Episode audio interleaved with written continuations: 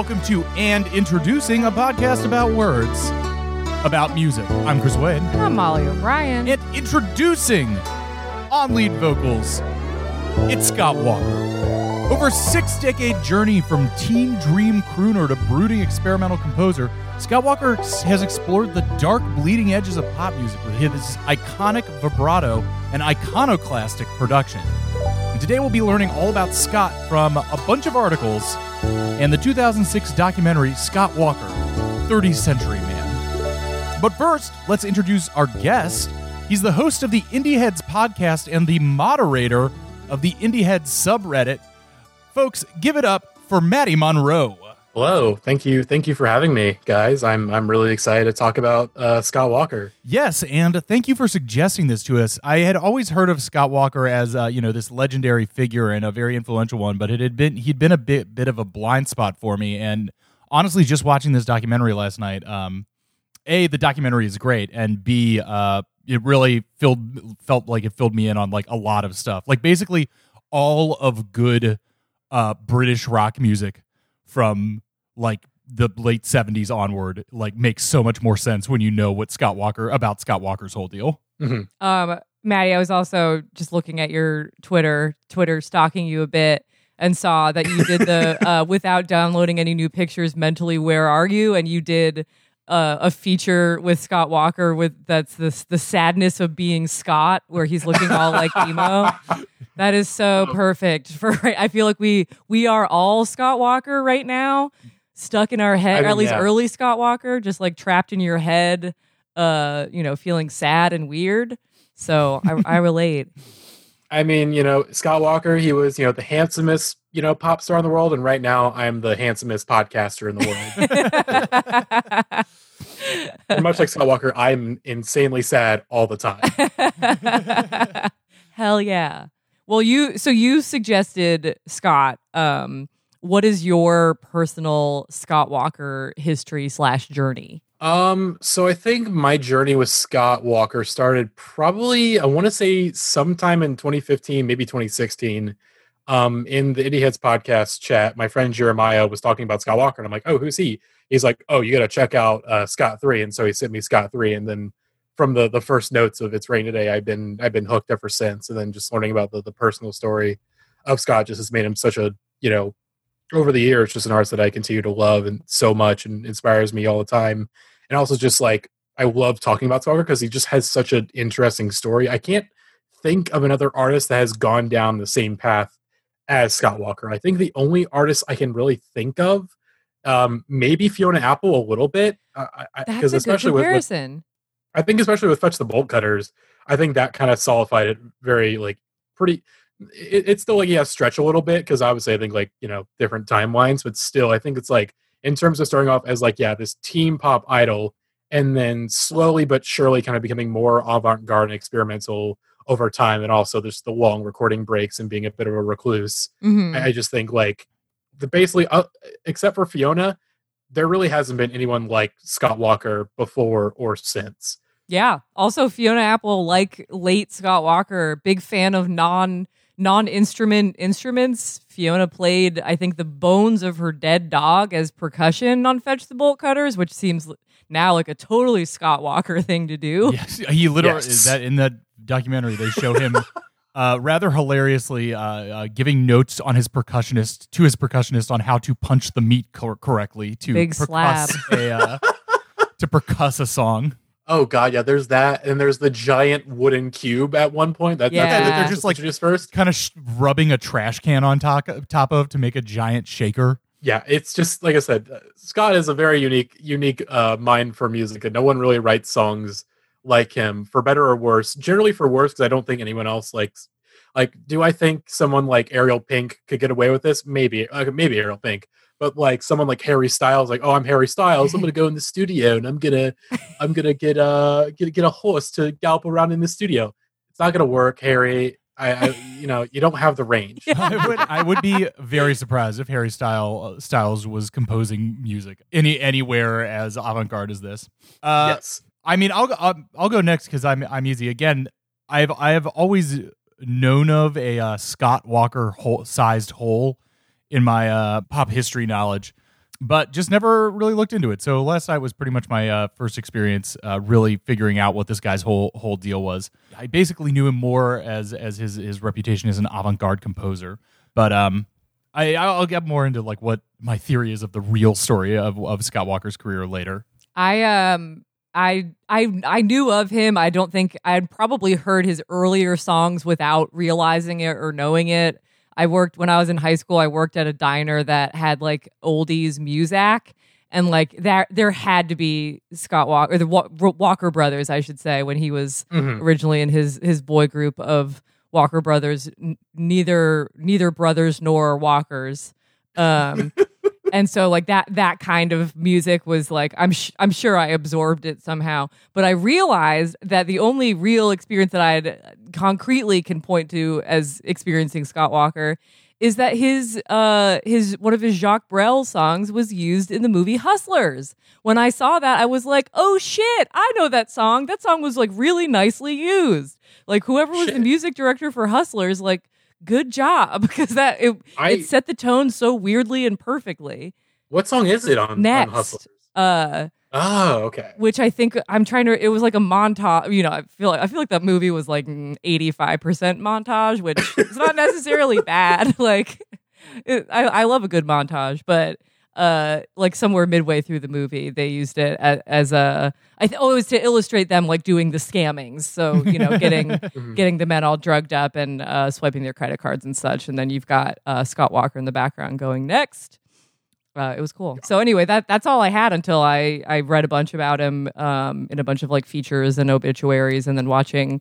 I thought it was thirtieth Century Man, but it's thirty Century Man. Uh, yes. Maybe it's to im- imply that his life contains thirty centuries. Uh, just a quick note on Hustlers.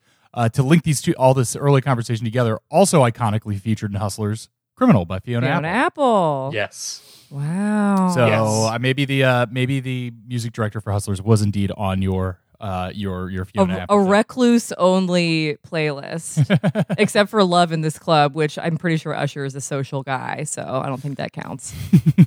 um, but yeah, should we should we get into it? Yeah, let's get into the, the life his, of Scott his, to his whole deal. Love La Vie de Scott. I feel like he's like a very like French ass seeming like bohemian dude. Um, Okay, so he was born no- Noel Scott Engel, uh, January ninth, nineteen forty-three, in Hamilton, Ohio. So Ohio! I feel, I feel like he's Ohio got, represent. He's got like such a European vibe, and it's so funny that he comes from such a Midwestern place. Uh, we were talking right before we started recording, um, and I've mentioned before that it is truly remarkable how many musical weirdos Ohio has produced. Uh, that there's something there's something in the Ohio water landscape that that drives the people who choose music as their career into uh, weird, bizarre obsessions. You know, you know the the river in Ohio. I think it's either Cleveland or some other city in Ohio that, where the river's on fire all the time. Uh, the Cuyahoga River in Cleveland. Yeah, mm-hmm. yeah, that's where that's the water that all the Ohioans like drink. Yeah. This is such a typical Ohio energy. It only happened twice. Yes. Give us a break. We got it. We got it under control after about a decade. Yeah. And that again is uh, Cleveland's fault. That's Cleveland's deal. Uh, I, I. You don't know her. I don't know them. Southwest Ohio represent me and Noel Engel. Uh, probably he probably was born like about fifty miles away from where I was. Wow. Damn. Um, so he, his, his family, his dad was an oil industry manager. He moved around the country a bunch, but he settled in California in nineteen fifty-nine. This is, this area is a little spotty. So Maddie, if you have more info, cause I couldn't really find a ton. He was a child actor. He was in Broadway musicals. Like he was, as a kid, he was interested in music, but he was the rare kid that actually was in the music business as basically a kid. Um, which I feel like yeah. is rare for dude. Like I always hear you hear about the like Mickey Mouse Club, like ladies, but you don't really hear about like a guy getting sucked into the the machine so early. Yeah. So I, even even even I my my knowledge is a little spotty from what, what I know. Basically, yeah, lived in California, Sunset Strip, I think, and basically at least for the late fifties, early sixties, was like a, like a wannabe child star. Uh, recorded a couple of singles under his under his real name that are like really interesting to hear because this is before like his really deep like baritone had set in. So it's kind of funny to hear him like pre-puberty essentially and to see him out like developing his voice, you know, the slick back hair mm-hmm. and just, again, I want to be a child star, but really for the most of at least the early sixties, um, he pretty much was sort of a mix of like a session player and like sort of like a, a touring member of some bands. I don't, I don't know. There's definitely, there's like a big jazz artist he, he played a couple shows with, because Scott was primarily a bassist for, for, for some time. Um, but yeah, I think eventually, I think the documentary then kind of goes to uh, them and John Moss, uh, who I, is it John Walker in, in the Walker Brothers? Is it? Yeah. I, it's like anyways, the, it's like the opposite Ramones. uh, but but uh, I think John Walker goes to England with one of his friends, and then like just to try to make it in the industry, uh, come back because they, they failed. But basically, they're like, yeah, we kind of failed, but like England's like really cool. You should come with us, uh, Noel Scott. And Scott's like, okay, sure.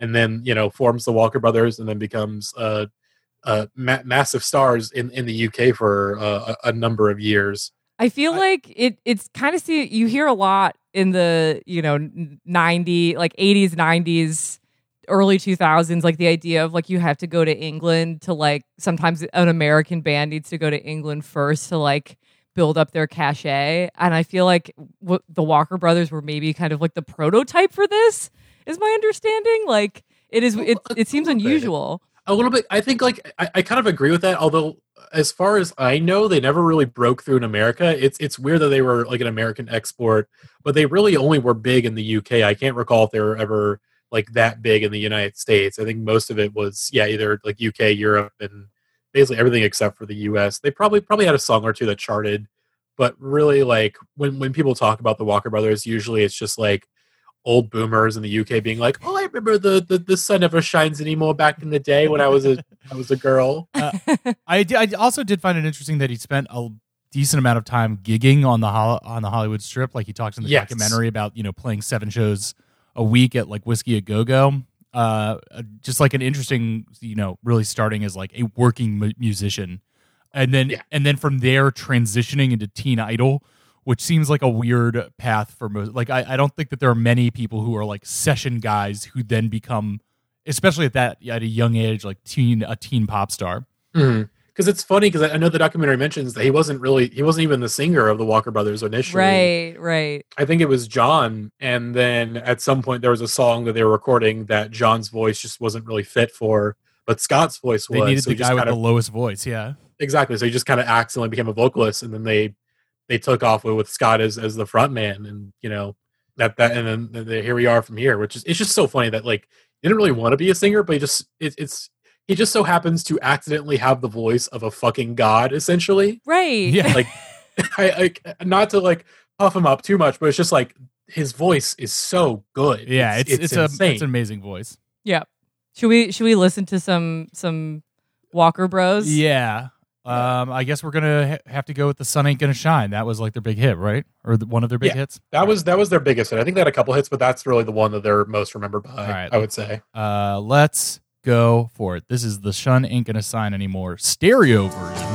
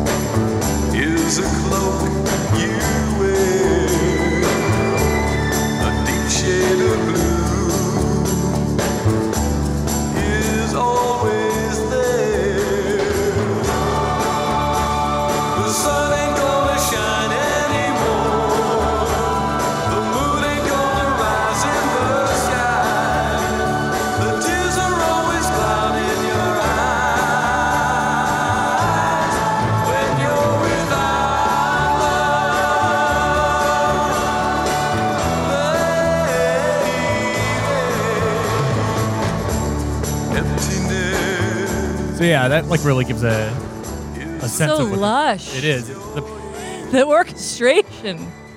My uh, God, yeah, it's like if you didn't know where he was going to end up, you would call this, uh, you know, a pretty standard version of mid sixties orchestral pop music. Mm-hmm. M O R, like that, that, just that booming wall sound production. Yeah. from from Scott, just just so booming, and you know, like I said, it, it very much like I understand why any girl was in love with Scott Walker back in the day. It's just like, I mean, with a voice like that, I mean, like, damn, like, right. How can you not fall in love with him? Honestly, right. Yeah.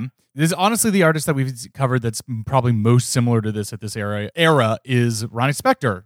Mm-hmm. It's funny because this is a time. This is what is this sixty-seven? Uh, sixty-five. sixty-five. Yeah. So it's like right around the turn from, you know, the the people who are making the rock music are really starting to rock.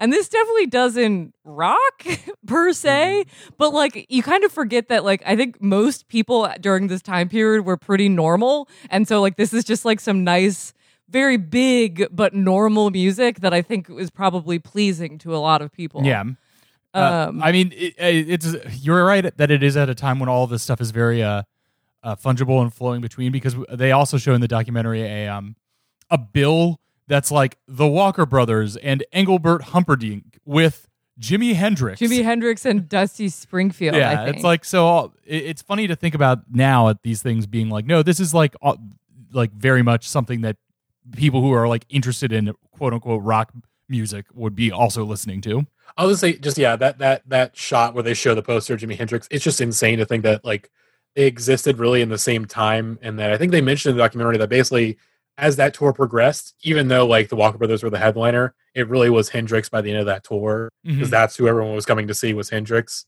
So I thought that was just a funny little progression, and then like I said, seeing you know basically you know rock and roll take over from this sort of orchestral pop style. Right, right. Yeah, you could even like within the sc- scope of one tour be like, these were the same thing and now they are two different things.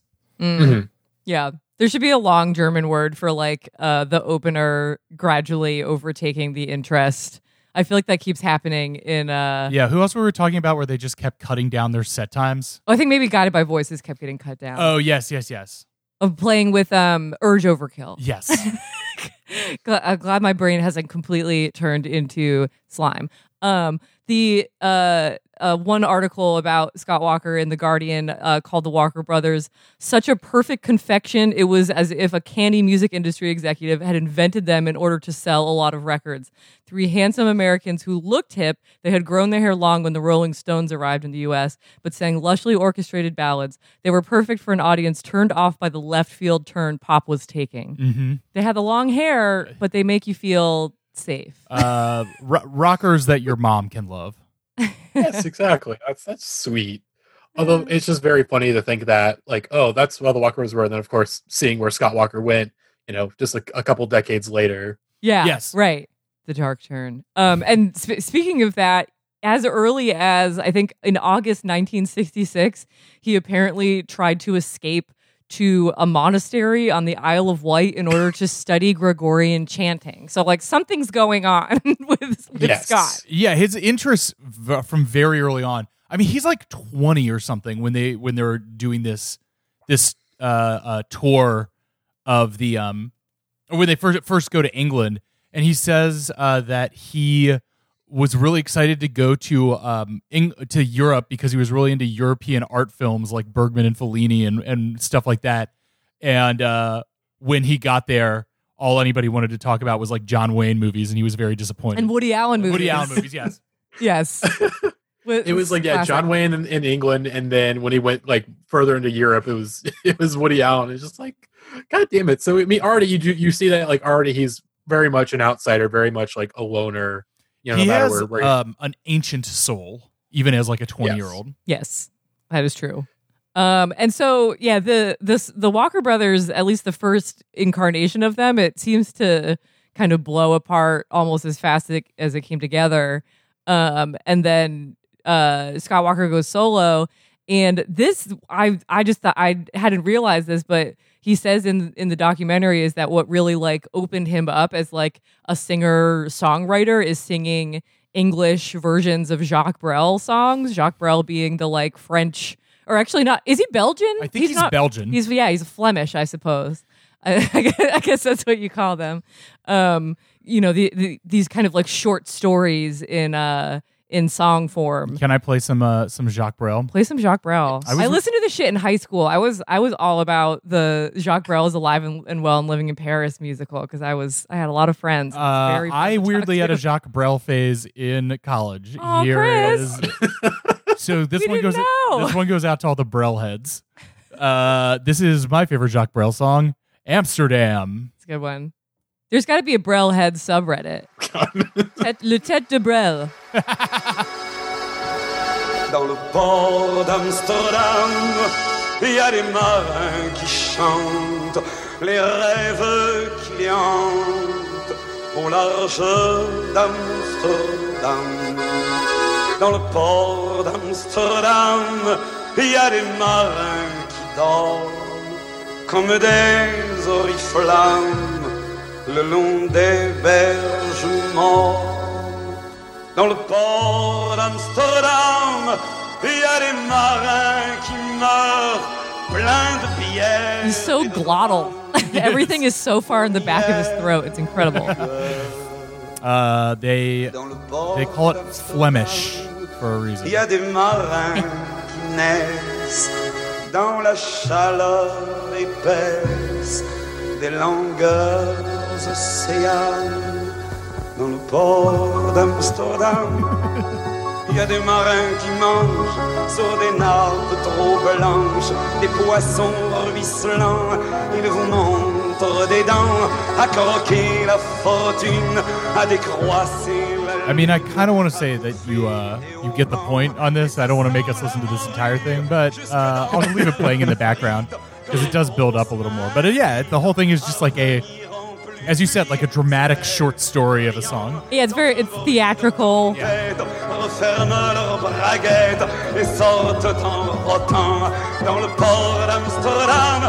Accordion fucking wilding in the background. Just noodling on the accordion. Yeah, yeah. He's got the uh, the slash of accordionists playing for him.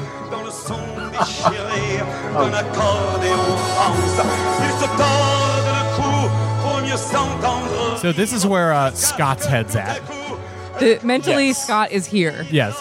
And so he said, I, I, I kind of rea- I kind of didn't realize this in the documentary. He says that he he accessed it. He just randomly comes in contact with someone who has like English demos, English version demo, language yes. demos of this stuff, and he's like, "Gimme," and like. It kind of ran with it and put Jacques Brel songs on most of his solo albums from the late sixties. Um, there, it's a good portion. I think like the, the story of him finding Jacques Brel, I think like the Playboy Club opened up in England and he went and this he met very with some, right, like, right. some some German uh, bunny girl there, and then he goes back to her apartment after after you know the, the club closes or something, and she's like, "I gotta show you this this this this this artist, this guy Jacques Brel." And then she plays this guy, and you know, looking at any footage of Jacques Brel, here's this like French Belgian sweaty little rat of a man. He is, he is an extremely ni- sweaty man. I say that in the nicest way possible. He's a sweaty little rat of a man, but th- but whatever it is, just the way this guy here in the studio, just something clicks with him, and then just so happens, I think the manager of the Rolling Stones at the time has those demos of someone singing those songs in English, and so forth. Scott's like, "Gimme," and then. Yeah, it sort of helps kickstart his uh, his solo career, at least the, the inspiration. Yeah, he does like uh, a, for... a T V special. I, I really just do have to underline um, the the mental image of Scott Walker drinking Pernod with a German Playboy bunny after going to the club, listening to Jacques Damn. Brel records, and um, that that is a vibe. That's iconic. Yeah. God. Um. Yeah. No. The. He, the other, I can't remember who pointed this out in the in the documentary, is that like Jacques Brel is kind of like drooling and spitting while he sings versus the energy that Scott Walker is bringing to the Jacques Brel songs is very like, you know, masculine and powerful as opposed to wet and, and soggy. Yes. And yeah, shoot, can we listen to a um a, a Scott Walker... A Walker Brel? A Walker a Walker Jacques. Do you know what which one of his? Um, find next. Listen to next. This is from Scott two. Scott two. Also incredibly iconic that his four solo albums from this time period are Scott, Scott two, Scott three, and Scott four. Yes, very good. Um, that's, how you, was, that's how you do it, baby. Although I was pointing out that the one problem with that is that then people have to say that, you know, your mas- his masterpiece Scott four, instead of it being like just Scott, or like, you know, um, um, an iconic, evocative album name, My mm. Beautiful Dark Twisted Fantasy, uh, which could be a name of any Scott Walker album. Anyway, this is next off of uh, Scott Walker two, or Scott two.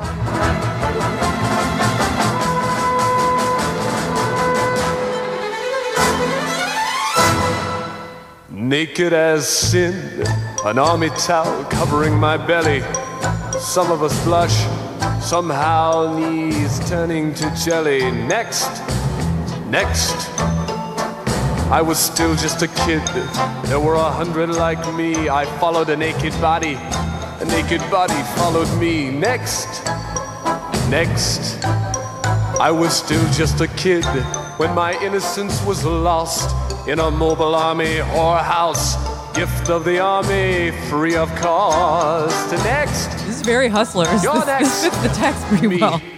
I really would have liked a little touch of tenderness, maybe a word, just a smile, some instant happiness. But no, no, next, next. Oh, it, it wasn't so tragic.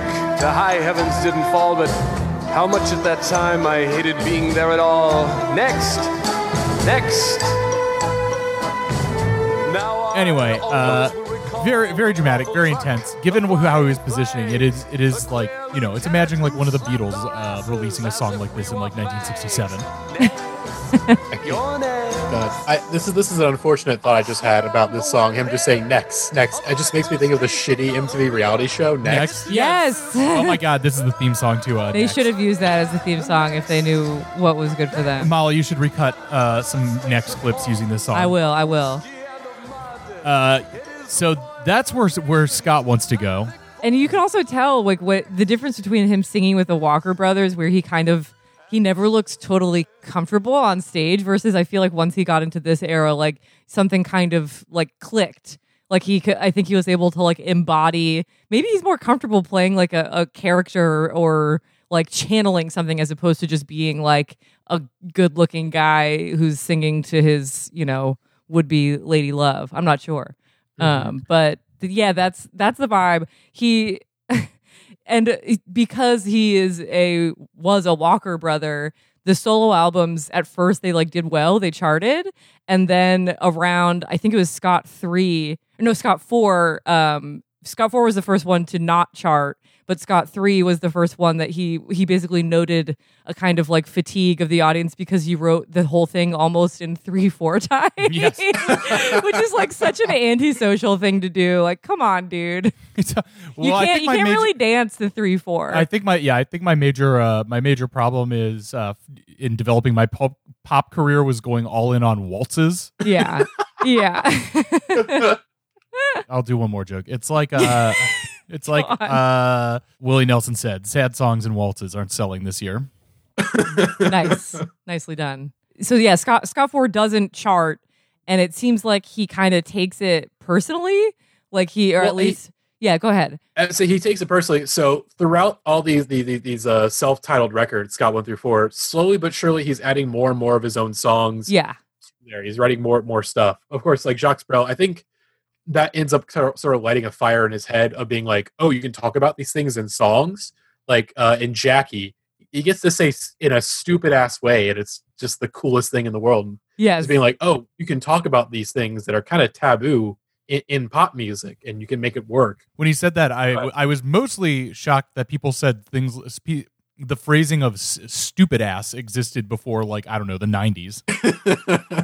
Wow. Uh, but but but yeah, so I think by Scott three, that's where he's writing most of the songs on the album, because I think the first ten tracks I believe on, on Scott three are all written all are all written by Scott himself, and you can already hear like the change in sound uh, already. Just but just by It's Raining Today, just you know these these really lush string arrangements. Obviously the the, the three four signature being uh, featured heavily throughout, but also just the the fact that the music feels much more darker. I feel like, you know, he's able to turn these Jacques Brel songs into like these sort of fun rompous adventures. But by Scott three and four, the, the reality of these rompous adventures starts to starts to set in a little bit.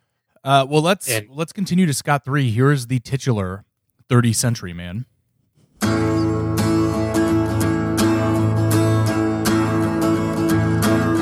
the dwarf. else and see the giants, which one would you choose to be? And if you can't get that together, here's the answer, here's the key. You can freeze like a thirtieth century man, like a thirtieth century man. I'll save my breath and take it with me till a hundred years or so. Shame you won't be there to see me shaking hands with Charles de Gaulle. Play it cool. I mean, this one is a much more stripped down one, so you're not really getting any of that production information, but or uh, production sound, but uh, felt like I had to play it. It's the title of the, dec- the documentary. Yeah. You got it. Yeah. And he he said, too, in the documentary that um, his it, even coming around to songwriting was at first kind of more of a push to get, like, B-sides for the Walker Brothers. And then, so it's it's just so funny, like, everything he does. It's, like, accidental. It's, it's both accidental, but also just from, like, the present, like, he clearly, wa- you know, he wants to be a musician and he wants to be in the music world. But it's, like, it's always like, yeah, well, you know. Uh, that they, they needed a lower voice, so I sang. It wasn't really my bag. Yeah, or, my agent advised me that I should probably get some songwriting credits so, so I can, like, you know, some composing credits so I can make a little money. And then he writes these wild songs. So maybe he just protests too much. I don't know. Maybe this is exactly what he wanted to do. Yes. Um, like, oh no, I accidentally stumbled in being a team pop idol. Oh no, I never wanted this. Oopsie. Oh god, all all these teen girls think I'm the cutest boy alive. That's oh no, I can't handle it. Awkward, awkward. Also the the thing I forgot to bring up from the Walker Brothers period is that you you hear and you see all the time of like the teeny boppers in this area, the era of the sixties, you know, the the musician drives away from the concert and they're flooding the car and they're tapping on the windows. Scott Walker and the Walker Brothers, they were in a car that got turned over by the fucking fans. And they weren't wearing, they didn't have seatbelts. Their car was literally turned upside down by these rabid fans. Like, that's traumatizing. Uh, pe- people did not n- know how to have fans then. In fact, I would argue that people that that the last like fifty or sixty years has been a um, largely a, a a a ongoing convulsion of people not knowing how to be a fan of somebody. That's a that's that's real. I I, yeah. I still think people. I think given the chance, without proper precautions, B T S Army people could still totally turn over their you know uh, Escalade. Yeah, I mean the nineteen in nineteen what sixty five it was uh, flipping over your uh, favorite artists. Car outside the concert venue, and in uh, twenty twenty, it's calling in a bomb threat on a New York Times journalist who wrote an article about them. Oh my God! Don't give people any ideas.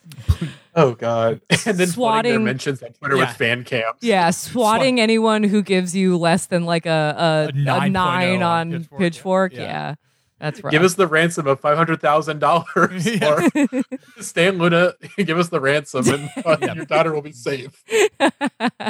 That'd actually be sick. That's a really good. That's a good idea for a movie. Is with like you know like a Liev Schreiber or whatever, uh, ga- gaining revenge on the uh, pop star assassin.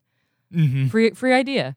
Um. Anyway, so Scott, he's becoming kind of a mess. He he develops like an alcohol and pill problem that he basically ends up describing as like a six to seven year long blackout. Like he he doesn't remember nineteen sixty-nine to nineteen seventy-five, which that's that's mm. kind of an insane thing to feel yeah. in in your body. Um, mm. And then, but in the meantime, he's also like he's returning to you know the the failure, the perceived failure of Scott four. He's like making music for T V, like T V themes and like movie themes and doing stuff that is like more abjectly commercial, even though that's definitely not where his heart is lying. So yeah, basically after the failure of, of Scott four, then the album after that, so the band comes in, he basically is just relegated to just doing cover albums for, for most of the seventies until the Walker Brothers reunite to, you know, cash in on that nostalgia circuit.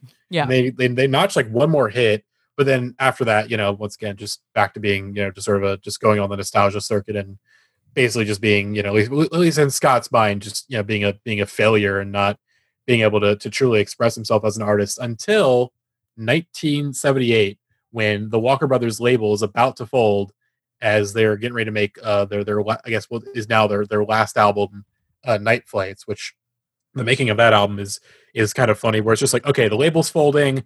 Um, fuck it. Just fuck it. Let's just do whatever we want. Like, you write a couple songs, you write a couple songs, I'll write a couple songs, and then that, that then we have an album. Yeah. Uh, fuck it, dog. Let's just do it and be legends. Yeah, no, the idea that that's another thing that I couldn't quite get my head around. The idea of uh, something that something was going out of business would give you the ability to make another album. Yeah, I don't know. I guess it's just that they don't like need anything from it, so it doesn't have to convey conform to any. Uh, yeah, nothing has to be fulfilled. Like yes. It doesn't. There, nothing is owed. We don't need a. We don't need a single. Mm-hmm. You want. You wanted a hit. Uh, let's play off that The Electrician.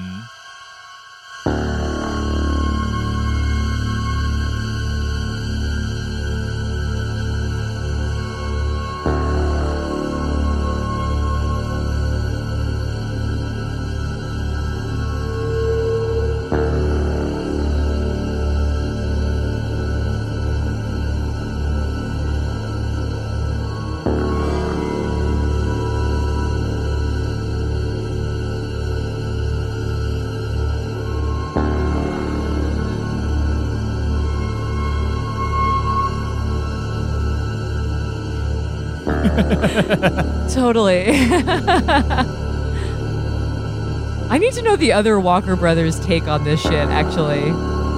Like, were they vibing with this? Were they just like, whatever, I don't care? Yeah. Let's let's Scott do his thing. Uh, it's also funny, this comes out in nineteen seventy-eight, and, and honestly, the first thing I thought of... Uh, Baby, it's slow. Yes. Well, I, first thing I, I thought... When lights go low... I'll let's play for a second now that it's, it got to the, uh, the vocals. There's no help, no...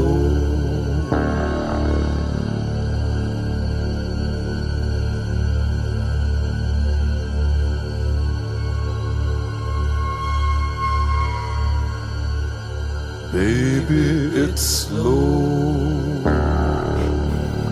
Anyway, when I first heard this, my first thought was, wow, these guys are uh, out Joy Division, out Joy Divisioning Joy Division a year before Unknown Pleasures comes out. No, oh, absolutely. No. Uh, also, th- as I said, this made like a bunch of things make sense. Uh, knowing about Scott Walker makes Jarvis Cocker from Pulp uh, absolutely makes sense. He's driving through the spirit to save us tonight. Through the dark hip falls, screaming, all you mumbles, kill me and kill me and kill me. See, when the beat drops, yeah, it kind of goes, right? If I check the handle, you'll die in your dreams. Anyway, that's The Electrician, Night Flights. So yeah, the, the first four songs on Night Flights, they're all Scott songs, and uh, you can tell that they're Scott songs by the, the everything about them. Mm-hmm. uh, so it's it's it's clear that, like, you know, in the interim between Scott four or till the band comes in and this album, he's been uh, in a very bad place since the, since those last albums. Yeah. But yeah, it, it is really just crazy. Like, this was nineteen seventy-eight. It just just does not sound like seventy-eight. I mean, he's like, it's obviously like outdoing like a lot of the post-punk that was kind of starting yeah, to pop exactly. up at the time, and also a little bit of like Bowie's Berlin era, just doing that better. And actually, they, they talk about that in the documentary. They, they I think they played this song for for Brian Eno, and he's just like, God damn it, this motherfucker, he outdid me.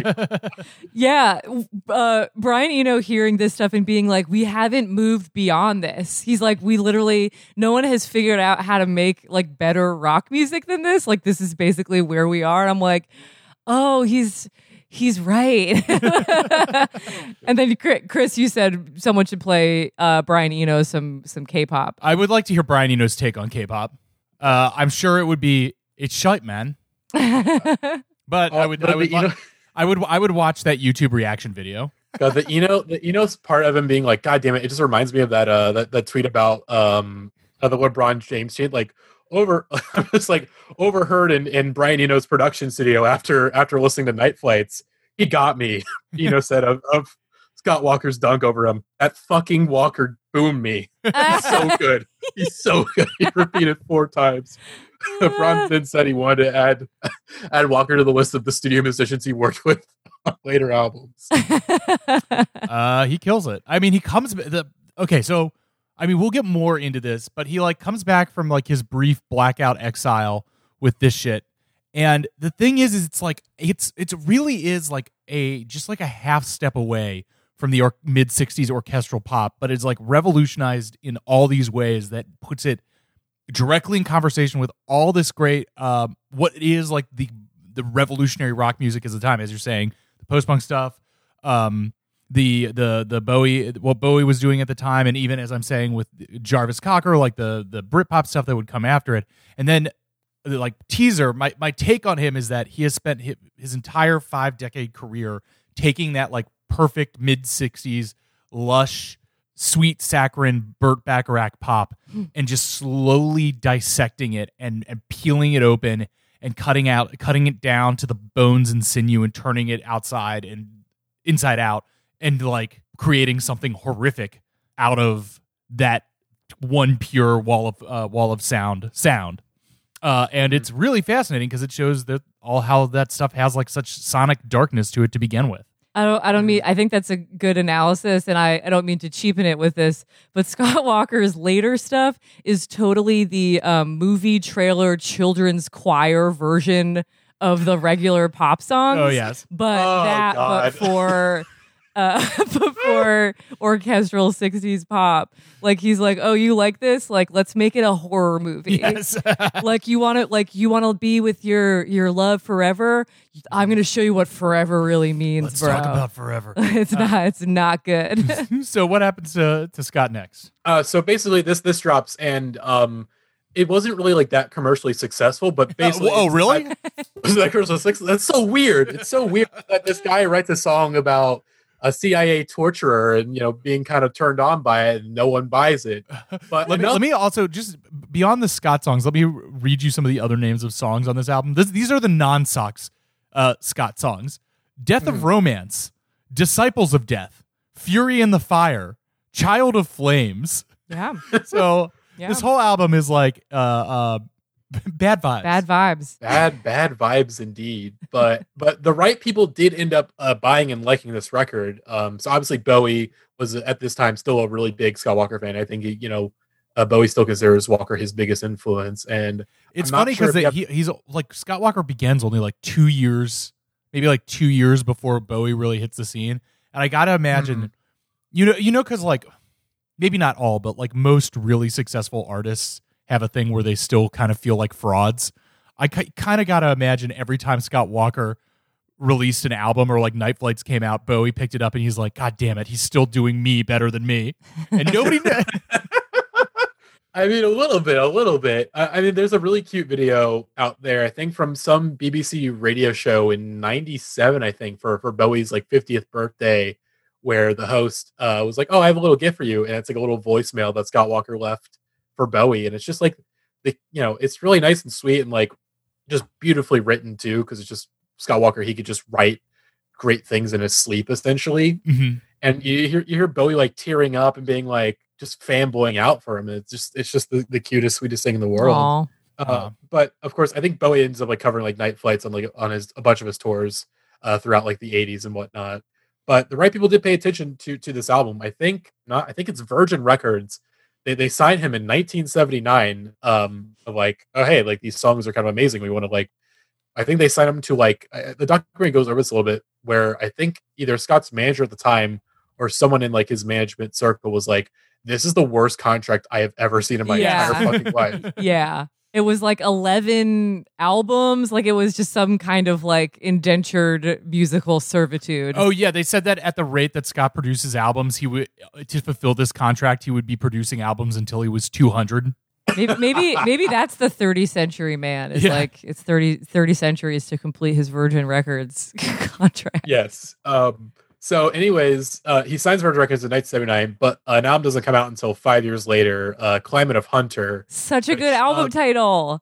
Why is it so it's good? A it's a great album title. The album itself, it, it, it's fine. It's definitely like a much more transitional record where it's very much like an eighties Scott Walker album where he's not quite at that avant-garde level yet, and he's not quite hitting like the artistic peaks of uh, of Night Flights, but you can tell that like there's something brewing. There's something in the writing. Mm-hmm. In there, and then like learning about like the making of Climate Hunter is so interesting because I think like they talk about how basically for the entire like creation of the album, basically Scott is just like hiding the melody from literally oh, all yeah. the sections. Yeah, yeah. Which is like, no, that none is of you so get to hear insane. The melody here. That is so nuts. Like the and I think what I can't remember who in the documentary was like, yeah, um, that's not something that people usually do yeah. during recording. Like usually knowing the melody, uh. helps us, you know, play our song. But like uh, Scott Walker was basically just like, I don't want anyone to feel like comfortable. I don't want anyone to feel like in the pocket or like, uh, you know, in any kind of like set uh, he was, groove. Like he, I wanted to feel like uns- unsettled or like unstructured or something. He, he, was, he didn't want anybody to be swinging, which is weirdly another thing that uh, Ohio guys love doing is taking all the swing out of music to make it like a mechanical mon- monstrosity. Between him and Devo and like Brainiac and all those guys, it's one of the squarest states, I think. Yeah, well, that that's the thing is that the true, the the true like third eye open Ohio guys see through the squareness and know that you have to enforce to make commentary on it. You have to enforce it on on other people. Squareness is freaky. Yeah, square squareness is freaky. That's like the Devo thing, basically. They, they're through being cool. Yeah. Um, but also, I guess, you know, the Ohio also has like a funk tradition as well. So some That's people want to swing. The other the other part of the the um, getting re-signed to Virgin and making Climate of Hunter is that um, there was like a super fan who compi- who made it like a, a compilation of older solo Scott Walker songs. Um, who was his name? Julian Cope. And he uh, put, I just love this because this is just my design brain going crazy, is that he the the record was sold with a like a plain gray cover uh, because they uh, the uh, Julian Cope wanted to strip the associations of Scott Walker away and have people hear it from like this like post-punk perspective. And therefore not have like the usual, you know, prejudices or like visions or visuals that you would normally have of like what Scott Walker was until that point. I just thought that was mm. that, like, that's literally a rebranding like of what he was. Scott Walker, he, he's not the, not the handsome kid, you know, he's a doom guy now. He's weird and sad. Look at this gray album cover. Um, so beautiful, so gray. Should, yeah, should we listen to some something from Climate of Hunter? Yeah, let's try. I like the the titles on this because there are uh, eight tracks, of which four of them are named, but then the other four tracks are just called track three, track five, track six, and track seven. Rock on. Uh, let's listen to Dealer Off, Scott Walker's nineteen eighty-four disc, Climate of Hunter.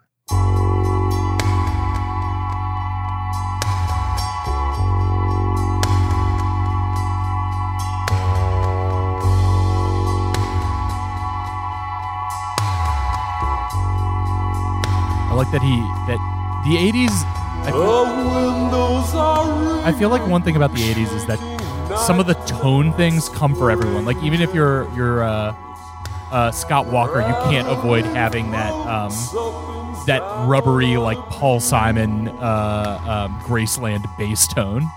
Mm. And it really is such an outlier in his discography. There's nothing that sounds like this.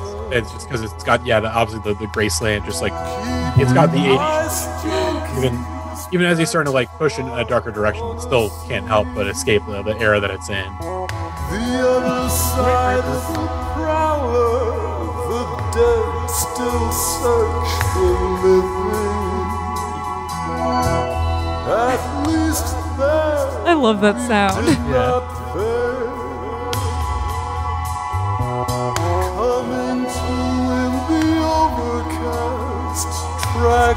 It even has the big, like, reverby uh, uh, snare tone. At least there he does not wear.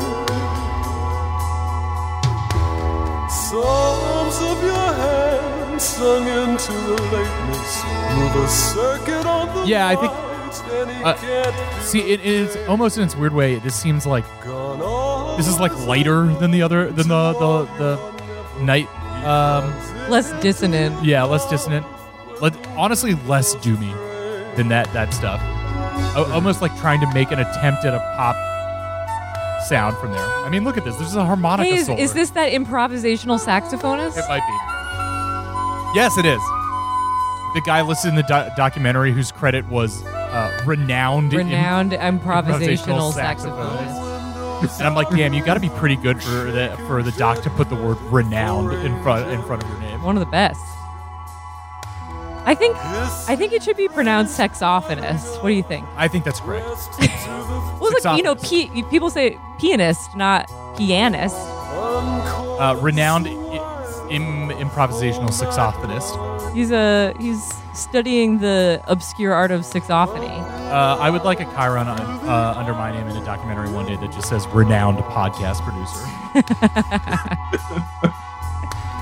I mean, this era is so funny. I think in, in the documentary, there's an interview, I think, on some B B C like music show where you have Scott, who's like, still got kind of the shaggy hair, but it's kind of, you know, he's, he's, he's, he's, you know, getting a little older. And you have like the host next to him who is like crazy, like bleached, like short hair. And like, there's all these people in the background that are just like, yeah, it's like at an, it's like at a, on a couch in an arcade or something. With it's like very... empty bottle, like yeah. empty beer bottles yeah. everywhere and like background noise. It's very much, it's like, B B C trying to do like M T V, like early M T V aesthetic, and then they have Scott Wa- uh, Scott Walker on to talk about these songs. Yeah. That interview is very funny because the girl who was interviewing him was very much like, so do you think that people who like the Walker Brothers will like you, these songs? And he's like, God, I hope not. I'm like, okay, they, they clearly gave this girl some yeah. sort of index card with yes. like the basics of like, all right, he, he was in a sixties uh, boy band, um, and then he's been like randomly making music since. Uh, I don't know, it, it, comeback? Question mark, question yeah. mark, question mark. The whole tone of it is basically like, so do you want people to like and buy your new record? And he's like, no. Honestly, no. Been there, I think done you that. Just saw how it. fucked up his, his contract was. It was just like, oh, fuck this. Like, I'm yeah. just going to make... I'm just going to just make an album that's just going to make them drop me. That's like, they have to release it, but they're just going to drop me right afterwards because it's inevitably going to be a commercial failure. Yeah. It's kind of a, kind of a boss move, honestly. I respect that. He he is a boss guy. He is a he is a Chad. Um, uh, and he also a normie. Like his style is like... Well, it's like beatnik normie. Yeah, I guess. It's like it, it's like a, um like windbreakers and backwards baseball hats. Mm-hmm. A proto Fred Durst in a way. Like yeah. that. Oh, wow. Fred Durst's music has has been uh, cited as uh, been being deeply inspired by by Scott Walker's.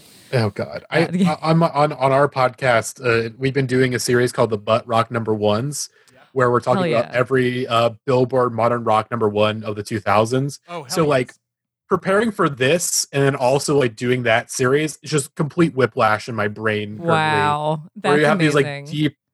Like orchestral pop mixed in, obviously, like layers go this like avant-garde stuff mixed where I also have to listen to bands like Puddle of Mud yeah. and like really shitty era Foo Fighters and all this just gar like you know who some would, of the garbage is good, but some of it is just so bad. You know who would not surprise me to hear uh, drop Scott Walker's name? Uh, Wes Borland.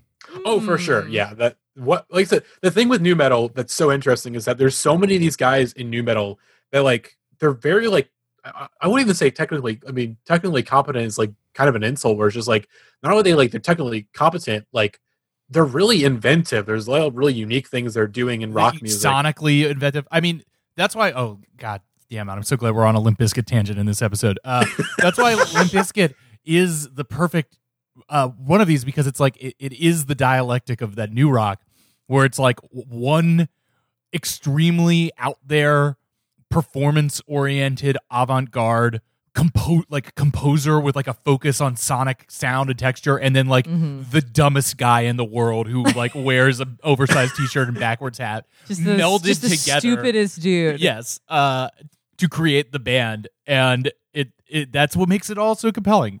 You've got Wes Borland in the studio probably being like, well, you know, I uh, I I tightened my strings this much and like filtered it through this kind of pedal and yeah, I, uh, put this kind of effect over it to get this really strange, like uh, aggressive whatever. And then Fred, actually, Fred Durst is like, uh, I um, fucking yeah, I, I'll skin your ass raw. Like, well, you know, when I wrote that lyric, I, I just thought, you know, that'd be kind of. That's because that's just what I felt like at the time. Uh, we uh, we recorded this in a, a downtuned four thirty hertz to really add to the uh, sense of menace brought on. And uh, oh, but this behind me, this is my full body skeleton costume, complete with uh, colored different colored contacts, so that I can become a new person as I play. Uh, red cap, white t-shirt, let's go. Red cap, white t-shirt, and all my songs are just how much everyone sucks. Yes. Uh yeah. Any, anyway, to, away, away from the Scott biscuit. Walker. But yeah, away from the biscuit, toward, back toward the Walker. Um. So yeah, Cl- Climate of Hunter was the the eighties effort. He's basically like a once in a decade type of dude by this point. Like he literally goes and just disappears, and it sounds like he almost like goes off the grid at these times, where he's just like not yeah. really connected to going what whatever's going on in the world. Uh, but mm-hmm. he comes back. He did. He so yeah. He got he dropped from the label uh, again in the early nineties with the advent of Britpop, the orchestral like this more of the sixties, like the mid to late sixties Scott Walker stuff comes back into fashion with you know people like Blur and Radiohead uh, who are like, wow, this is cool and good. And so once again, like it's it is insane at this point. Uh, just the ebb and flow of Scott Walker's career is that he keeps getting recognized for like the good shit he made like ten to twenty years ago, and then just someone offers him another branch and he's like, yeah, sure. I um, mean, I'll I'll make a record if you're just giving me money. uh, can we play a Pulp song real quick to um, yes. yeah, yeah, yeah. to show how how much back in fashion? This is from uh, their uh, album Different Class from nineteen ninety-five, which is, and uh, as we get into it, the Scott Walker's next album, Tilt, uh, comes out like right around then. I think like nineteen ninety-four? No, nineteen ninety-five. These, okay. yeah. yeah. So this is what's coming out. We're, we'll play Tilt in a second, but this is I Spy off Pulp's uh, uh, Different Class, which I think will show how much Jarv uh, draws from Scott Walker. I spy a boy, I spy a girl, I spy the worst place in the world, in the whole wide world. No, you didn't do bad.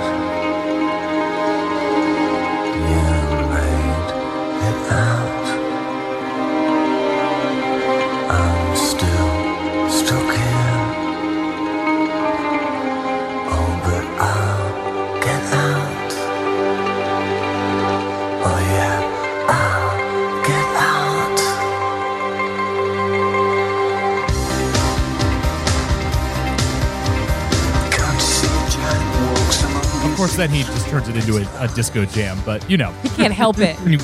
The man simply can't help and it. And that's why I fucking love him. Yeah. Uh, but yeah, you get the, the point that, um, you know, Scott Wa- early Scott Walker is looming large over this moment. I feel like that mood that uh, is being channeled here that Scott Walker was so good at is like man making his final confession. Yes. Like that's like the tone. Is like a guy who's like, all right, I'm out, like I'm about to be out, but like I'll I'll let you know what's on my mind. It's insane.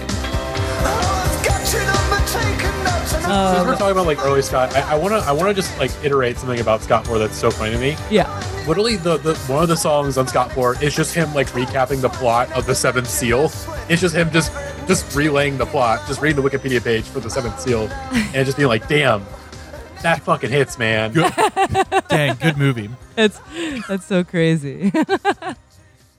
um. So yeah, t- Tilt is that th- that's his nineties his nineties John. Um. Mm-hmm. He it's Tilt. We can listen to some of that, obviously, but the uh an, a review from uh, all music dot com that has a, just an insanely perfect thing written about it. It says, Tilt is the wind that buffets the gothic cathedrals of everyone's favorite nightmares. And it uh, says it's um, indescribably barren and unutterably bleak. Which, if you think about it, like I, because we none of us were obviously alive in the sixties, uh, and like we're not experiencing, you know, pop music in the sixties, but trying to come up with an analog of like this would be like if, you know, if Britney Spears was in a couple decades making like this like haunted like metal or, machine music. Yeah. Like is someone who went so far. I think it's it's easy to look at like the a whole career when you haven't experienced it contemporaneously and been like, oh yeah, like that makes sense. But it is so nuts to hear how far he moves from the original stuff. Yeah, I fe- yeah, you listen to it. And we'll, let's listen to it. Yeah. And I feel like you can, it's still like all of a piece. There's a through line. Yeah. yeah. All right. This is The Cockfighter off of Tilt. Not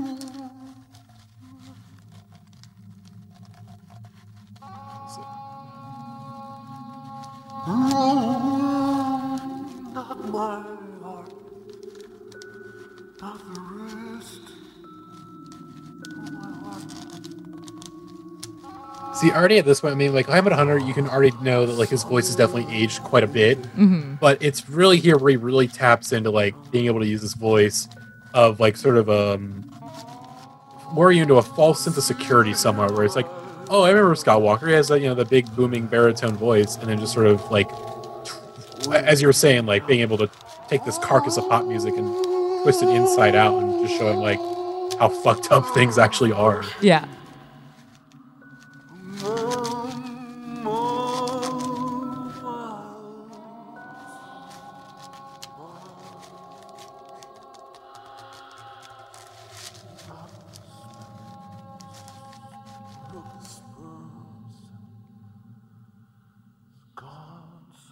Yes, this this album sounds like suffering.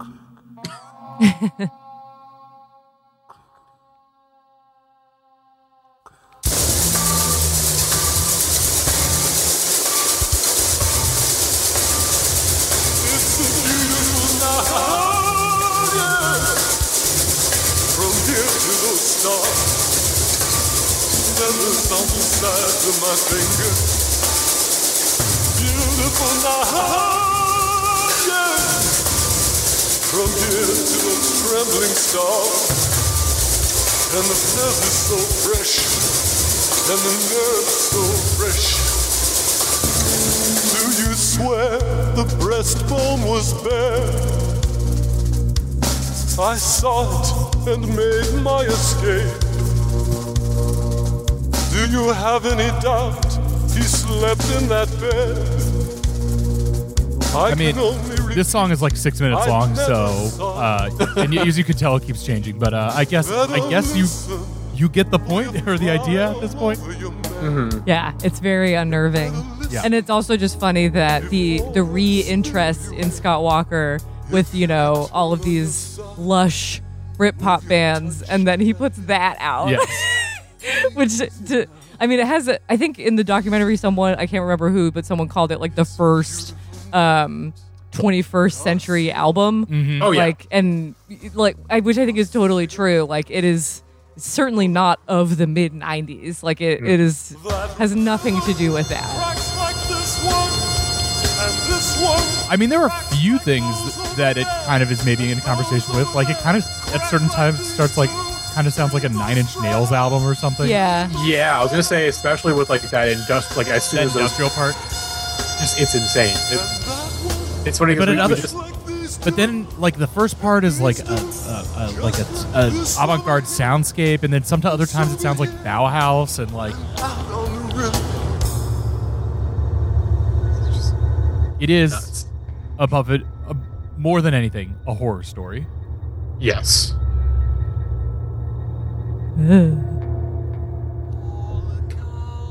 All right, we can we can move on from this again. It's, ah. it's we get it, Scott. You're sad. You're fucked up. We get it, dude. Okay. Odd. Um. so that that's Tilt, and then he only made he he made a handful more of more records um uh before he died. He died last year. The The Drift is the album that's from two thousand six, and that's the one that the documentary documents, which I think is it's they said is like the first time that he allowed like cameras to be around his process at all. And as we said mm-hmm. at the beginning, like definitely a weird uh you know, there he he builds like a plywood, a huge, probably like a five foot tall plywood cube that like things are used as percussion on. Um, the drummer punching the meat, which I think is a slab of pork. Uh, it's also like a, kind of a concept album about the death of Mussolini and his lover. Yeah. Oh God! Actually, I want to say before we before we go uh, to The Drift, I, I do want to mention a really like insane story that comes from this documentary about Tilt, where he finishes the album, and I think like the A and R of the label like goes to the studio to to listen to it with Scott, and I think uh, his co-producer Peter Walsh, who was his co-producer from Climate of Hunter until to the end of his uh, t- till his death um, in twenty nineteen. Mm-hmm. And basically halfway through Tilt, uh, the A and R guy is listening to it. And he's like, "Oh hey, we should listen to this on like you know the regular studio speakers in my car or something." And then Scott's like, "No, no, no, no, no. We're, uh, you know, I, I just want to stay here and listen to it here because." Once we like finish listening to this, I'm never going to listen to this ever again. Yes, yes. He says yes. that a few th- a few times about his music. That basically after he releases it, he never listens to it, and he's stopped. He's Which also stopped insane. playing it live. Like he's yeah. he's he hasn't played live since what mid the mid nineties was the last time. Like really, the se- it's really more more or less when the Walker Brothers stopped. Whenever they ended. I think like there's a there's a live performance out there of Farmer in the City for like some B B C show, but really that's about it. And, yeah. Which again, it, it, when when you think about the current like modern music economy, like being able to have that privilege where you can just never listen to your music once you're done, that's fucking insane. Totally. Especially with Scott, where it's like at least Tilt like you know worked on this album pretty much like for eleven years, you know. Yeah. And then as soon as it's done, that's it. I'm I I can't you know it's done. I I I I don't want to listen to it ever again. That I mean that honestly puts it in line with it. Almost seems like it is like giving birth to like an evil being. Where, yes. where you're like, I'm going to like conjure this thing, and then I don't want anything to do with it. Like I'm putting it into the world. It's your problem now. Yes, which is like it's it has like that like dark magic vibe to it. That is, uh, it's very compelling. Uh, Dude's fucking rock, man. Dude's yeah, rock is, so hard. uh, this is. Uh, co- I would go to Clara because I think that that is the one that is specifically about Mussolini and his lover being mm-hmm. hanged upside down in a public square. But that song's twelve minutes and forty-four seconds long. So let's try the slightly more manageable uh, Cossacks Are off of two thousand six. Six is The Drift. Great. I think also Clara is the meat punching song, uh, song yes. but I don't have the patience to go in there and, and find the actual meat sounds.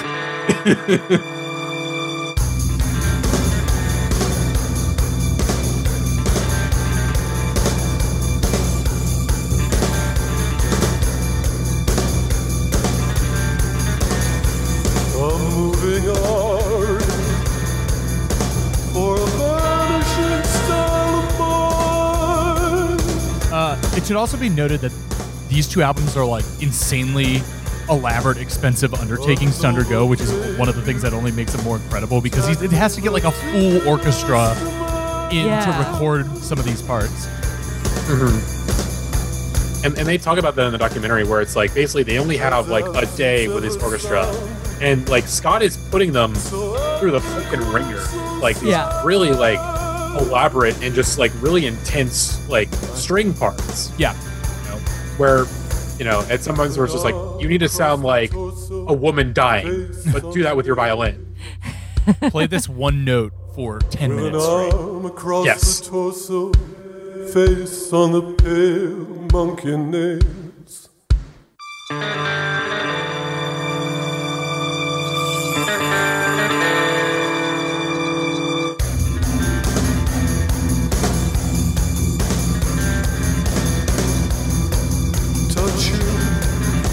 Um, so that gives a sense. This is probably one of the the more rocky parts of this album. Yeah, yeah, and that's actually kind of funny that like basically like throughout the rest of his career on onwards from, from The Drift, it's him basically just like starting to like being like, this rock and roll stuff's kind of cool. I should I should try it out. And then of course. In, in his nightmare vision, it's just this fucked up monstrosity. Yeah. yeah. Um. So yeah, I'm gonna try to skip into the middle of Clara and see if I can find some true weirdness. I think about like seven minutes in is really is is one of the more interesting parts to me, where he has the the female vocalist come in and basically sing as Mussolini's mistress.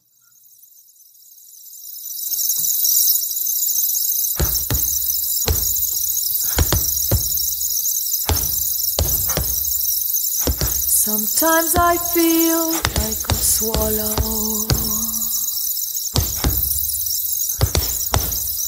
a swallow which by um, some we can have this play down under us. Uh, is there anything else you have, for, uh, Molly?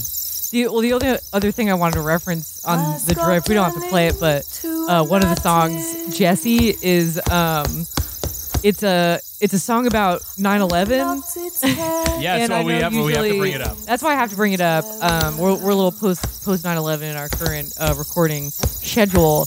But um, I, I fuck with that song. Mostly, it, he wrote it from the perspective of Elvis Presley's stillborn twin brother. Okay. And used that as a metaphor for nine eleven. And normally I would I would just deeply roast that because artists' response to nine eleven often uh, feel it just is lacking, yes. as we've talked about before. Like the interpretation, it just seems it, it, it's almost too big or it's, weird. It's always it's always both too much and not enough. That exactly, exactly right. But that song, I'm like, I actually think someone maybe nailed the nine eleven song. Yeah. Uh, and so much much respect to Scott Walker for that. That's, well, it's, well, hell, let's just keep going on this. These are the first three songs of The Drift. So wait, let's see. Okay, that's that's a, a minute or two of Clara. Here's uh, some of Jesse. Away of miles. I mean, every time I listen to, to any of his albums, I'm really just always just blown away by that voice and how that's just coming out of coming out of a human, you know. Yeah. Because yes. I, I think they, they talk about it in the documentary, at least definitely making these more recent songs where, you know, Scott has to kind of really put himself in, in a dark place to, to sing some of these songs, just because obviously some of the topics are like insanely fucked up. Yeah. Thurman is a tall, tall town, a building left in the night. Jesse, are you listening?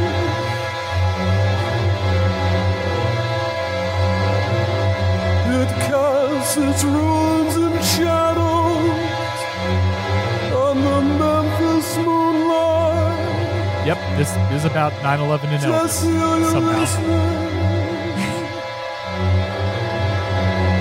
Not, not for the faint of heart to uh, try to write a song with this particular perspective.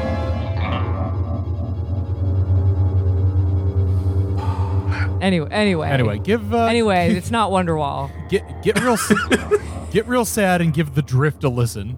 Yeah, God. Well, get thing, give give Drift a listen and get real sad. Yeah, yes. Uh, the thing, the, the the Scott Walker mindset is basically that, that he's just terrified all the time, whether it just be from like generational trauma. Because we talked about Clara, like the, the the genesis of that song was when he was like five or six, going to the theaters with like his mom or his aunt, and basically they would show the newsreels.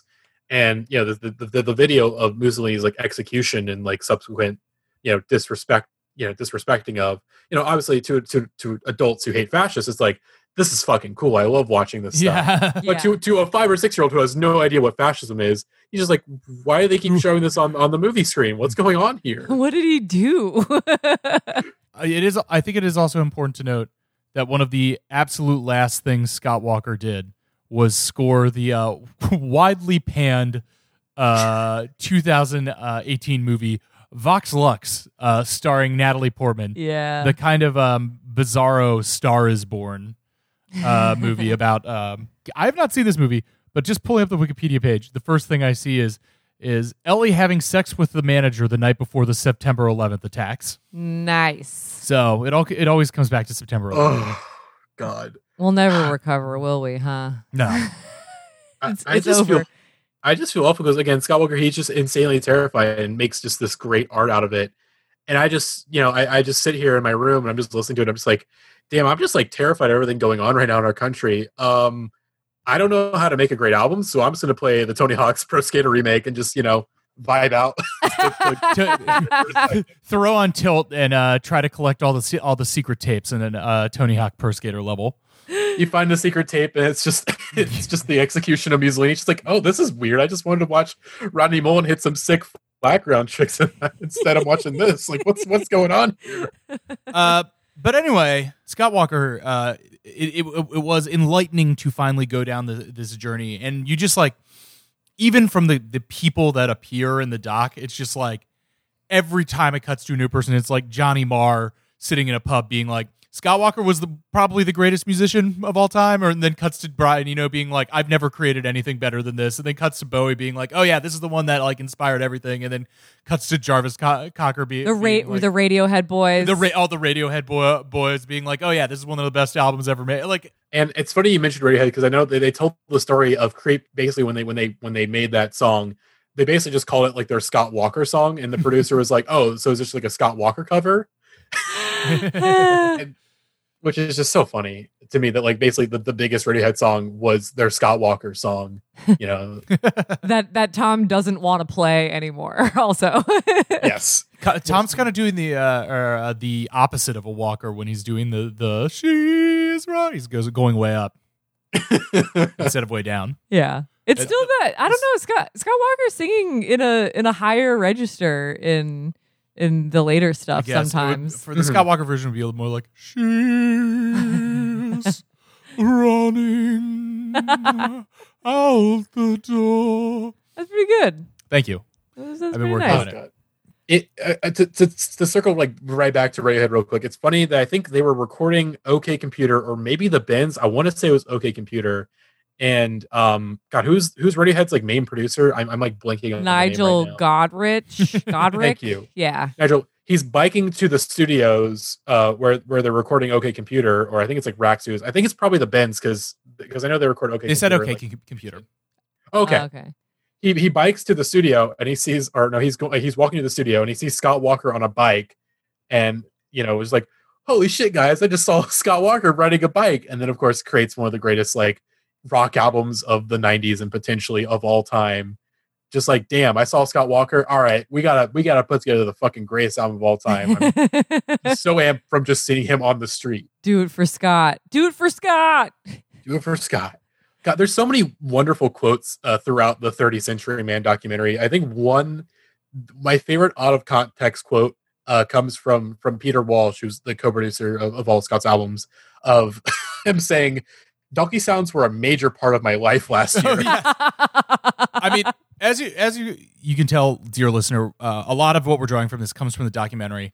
Um, it's really good. It's available on Prime. Uh, one of the things, you know, that I'm I, when I'm watching one of these things, I'm always like, ah, am I gonna? Oh, it's a, saw a doc about a musical genius. I'm gonna spend like two hours watching something about a abrasive asshole. No. Scott Walker is really nice and normal, and it's like fun to hang out with him and all of his friends in the documentary. I would highly recommend giving it a watch. That, yeah, that's so strange thing is that he is, it's, the music is so bonkers, but his presence on screen is so kind of calm and collected. Yeah. And I think I'm, I'm trying to remember, I think maybe it was Jarvis Cocker talking about working with him at one point that he had a baseball cap drawn so low on his head that you couldn't see his eyes.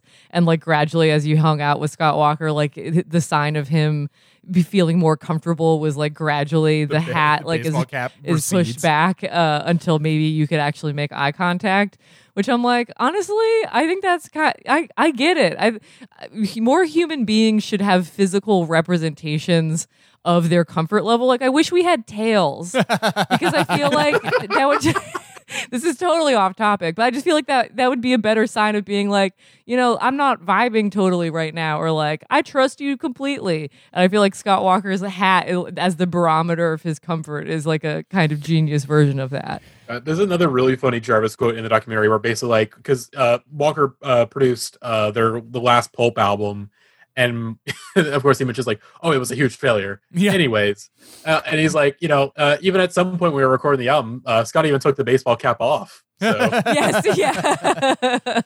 heavens, heavens to Betsy. The, the hat is off. The hat is off the head. Uh, well, is there anything else that we want to say about Scott? So he had two more albums, um, uh, two more like main solo albums, and then I think two more uh, film compositions. Uh, but of course, in twenty twelve, he dropped uh, Bish Bosch. Uh, Only only six years after The Drift, which, like, in Scott Walker time, like, six years is, like, if, like, an artist drops an album, like, a year after they drop the last one. Ah, uh, he's really cranking. Um, yeah. And I and I mentioned the, the rock and roll influence. I think, like, there's some really interesting more, like, more rock sounds. Basically just, like, oh, he just kind of discovered guitars and was like, this guitar sounds cool. Let's make it sound as fucked up as possible. God, Bish Bosch, there's not there's there's a little bit. Obviously, that's where a lot of the interviews that I, I gave to you guys kind of come from. That that era mm-hmm. was uh, was the Bish Bosch era, and there's some pretty crazy stuff about making them. Like, where if you thought the Drift had some really interesting like uh, like percussion choices or just like instrumental choices, yeah, like Bish Bosch, where at some point the guy who like punches the meat in the Drift. He also, Scott's like, hey, uh, do you know how to, like, wield machetes? oh, yeah, I, I need you to, like, I need you to, like, scrape these machetes together, like, perfectly timed to the music. And it's just, like, the guy's like, okay, sure, I, I can, I can, I can do that. Like, I, I can try my best. I, I um, can do that. I hope I don't, I hope I don't slip and, like, cut my hand off. uh, that also sounds a little bit like uh, the beat that I love to uh, Megan Thee Stallion's Captain Hook, which is also comprised of, like, machete sharpening noises. You do, you do love that, that song, that don't song. you? It's, that's, it's a banger. Well, let's listen to one off of that.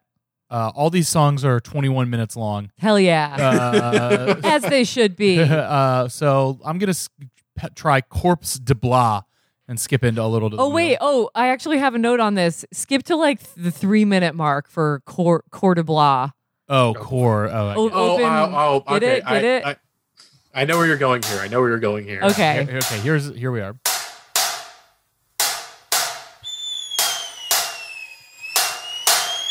He's back to three, four. That bastard. Oh, are these the fart noises? Yes. Yes.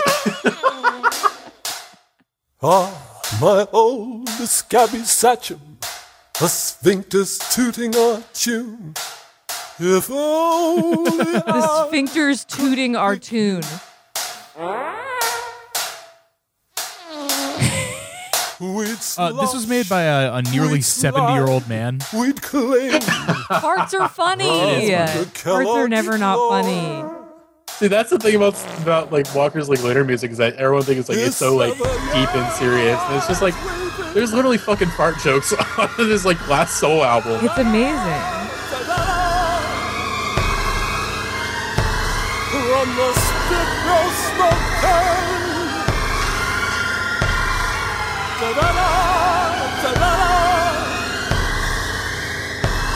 Rack off from this ravenous lather. Keep your vile rabbits forward of hand to yourself. Take your turn, shoes and wobble. All right, all right. That's the thing. One minute there's there's flatulence, and the next it's like, you know, something straight out of hell. It's awesome. Yes. Uh, there's another. I, I won't make you play it because again, it is a twenty minute long song or twenty-one minute long song. Uh, the it's it's got a great song title too. It's like kind of proto Aphex Twin in a way.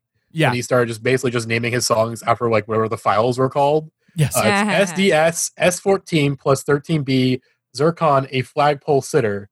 Uh, so very clearly inspired, uh, you know, by, yeah. by Harvey Danger, of course, of course. Uh, but there's a part in that song where, you know, there's stuff with Scott. You're not always surprised by him, and sometimes, but then like they'll come through. Like I, I haven't listened to Bish Bosch before this pod. It's been a little bit, and I forgot that there's a part in here where he just starts yelling at you, like, "Did you ever throw your own mother's food back at her? Did you ever tell her take this filth away? What kind of unnatural son would do that to his own mother?" And it's just like, what the fuck, Scott? Like, even for Scott, it's like, what the fuck? And then like going on the Genius page was like, I'm like, where the fuck did this come from? Apparently, this is supposedly a quote from Louis B. Mayer, the co-founder of M G M Studios. Oh, great! Wow. My Don't man, lo- my man loves is. movies. He fucking loves the movies. I mean, he does. You might call him a cinephile. He is a cinephile. Yeah. There's a really, I think probably my, my, my favorite or one of my favorite Scott Walker songs is on Bish Bosch, which is a uh, Epizootics, which again, another funny, amazing album title name, which just, I, I'm always blown away by that song every time I listen to it. Really just the great like horn parts and the way he's able to like the sonic dissonance in here. And it's basically mainly a song about, about like, damn, Hawaiians are scary, dude. Like, fuck.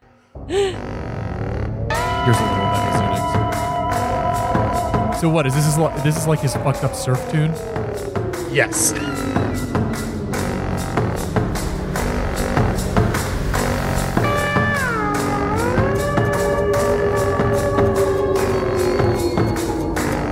You can hear that the ocean sound. Yes. In some ways, it's really reminiscent of like a Swan song, like really mm. in, in this like latest Swans era. Yeah, I mean, and that's just like the, the crazy thing is that how, how you get to sw- like Swans as like a seamless, with like a pure through, through line from like Burt Bacharach, frightened by Hawaiians.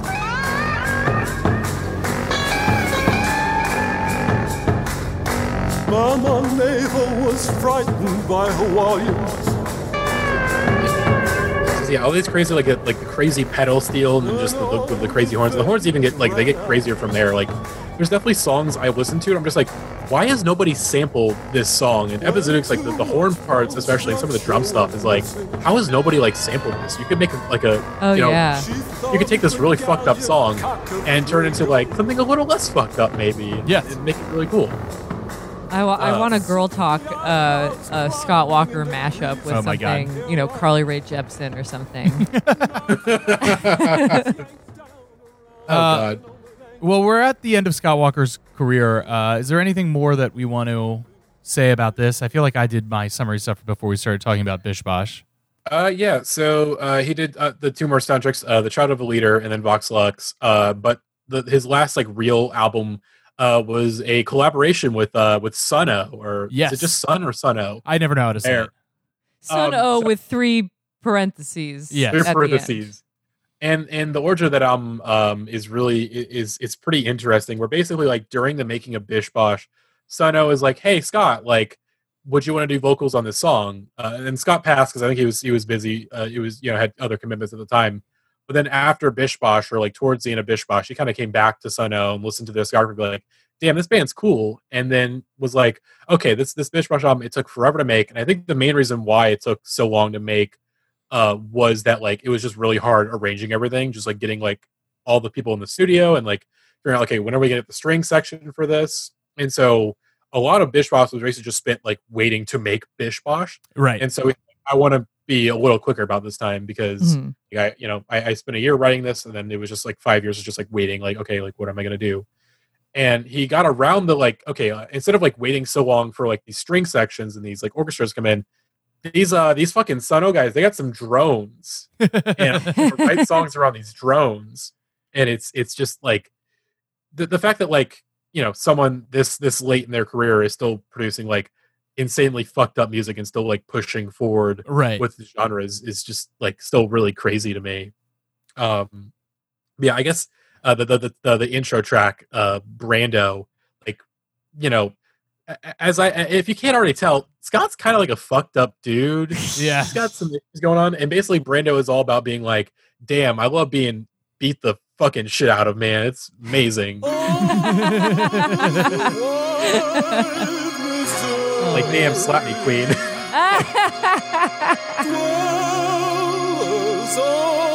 It's amazing. You're. It is amazing that he still sounds so much like this. It's so late in his life. Mm-hmm. Yeah, I want to know it's what great. he was doing to keep his vocal, like his vocal cords, supple. Mm-hmm. Like, was he singing every day? Was he doing exercises? I don't know. I mean, you can tell his voice is aged, obviously, because I think he's obviously going more into his higher register compared yeah. to the early stuff. Mm-hmm. But, like, because of that, he's able to unlock some, like, really interesting... It's like, the song is basically, like, at least the intro is just, it's just, like, very operatic, you yes. know? Like, listening to different Scott Walker songs, you're like, damn, this dude could have been like a great opera singer if he wanted to. He could have been a great member of a Gregorian chant, a chant chorus. Totally, wow. Or like even some of the stuff where it's like, damn, he would have made like a fucking like great country singer if he wanted to go down that path too. Absolutely. And so you hear you hear the drones, and you're just like, he hears these drones. He's like, okay, I don't need to write string sections anymore. I can just, I got, I got the drones. That's all I need, baby. Plus, much easier to coordinate two guys, uh, or I think uh, two.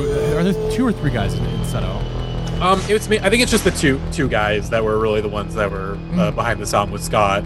Uh, well, it's much easier to co- uh, coordinate two or three guys rather than a full orchestra. Exactly. uh, but yeah, this this ends up being uh, Scott's sort of his, his last uh, hurrah of, of sorts, because again, the only albums he dropped after this were um, were, were the, uh, the, the the soundtracks for, for Vox Lux and Shout Out the Leader. Um, uh, sad although, to go although, out on, on Vox Lux, but a little bit, yeah. Souse, Souse is the true ending. I yeah. think that's it's a it's a fine ending. Although the thing is, just crazy that he was like still working on stuff to his death, and I, I do hope that at some point we do end up hearing some of it, because um, he put out like a lyric book, like I think a year or so before his death, and there was like a ton of new lyrics in there. Mm-hmm. So it'd be really interesting to either like hear this stuff or hear like other artists interpreting it somewhat. I, I think it'd be just such an interesting project in the future. But but yeah, that's that's where the story ends. Uh, died at the age of seventy-six, uh, left behind uh, a daughter, a granddaughter, and and a longtime girlfriend. And uh, yeah, it's just it, it's it's still something that like I'm. It, it still doesn't feel real that he's dead, just because I think mm-hmm. his music is is so. It's compared to it, it's like you can say about some artists like, oh, their music is like a living, breathing organism. But like with Scott Walker, it's like no, this is a breathing, living organism. His music, there's always something new that I notice on each of each listens of, of his albums. Yeah, they're and, incredibly dense comp- compositions. Mm-hmm. And you know, even even the older stuff, you know, like hearing those like, like those really like um, grand orchestral stuff. I, I should mention, I don't I don't know if we got to it. Uh, the person that was like the main uh, arranger uh, for for Scott at this time, um, Angela Morley, uh, who, by the way, it's fucking rad that basically the person that like arranged some of his like best music uh, in in the sixties ended up being like a transgender woman. Mm-hmm. Yeah. I think that's just like really awesome to me. Yeah, but yeah, like you know, you know is able to you know, or you know, have these these grand like arrangements and compositions, because I think Scott was uh, as a collaborator was just such a such a such a free a free guy, where it's like you want to do this kind of like interesting thing, like go ahead, you know, like go fucking buck wild with it, you know, or or like really really you know. do do some really interesting time signature changes. Like It's Rain Today has that like time signature change, like right in the middle of it. It's just like s- such a move that like not many other artists could pull off, but Scott Walker could. Mm-hmm. Mm-hmm.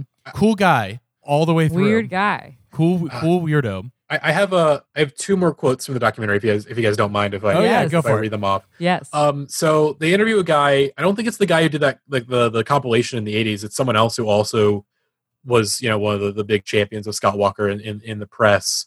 Well, those like kind of keeping his legacy alive and whatnot. I think it's like some French guy. And uh, like towards the end of the documentary, he talks about, you know, sort of the lasting impact of Scott Walker's music. And he says, I spent far too much time listening to Scott, and it didn't make me the happiest person in the world. Yes. and then, and then there's a great kind of quote from Scott towards the end where he talks about sort of his, his lost years.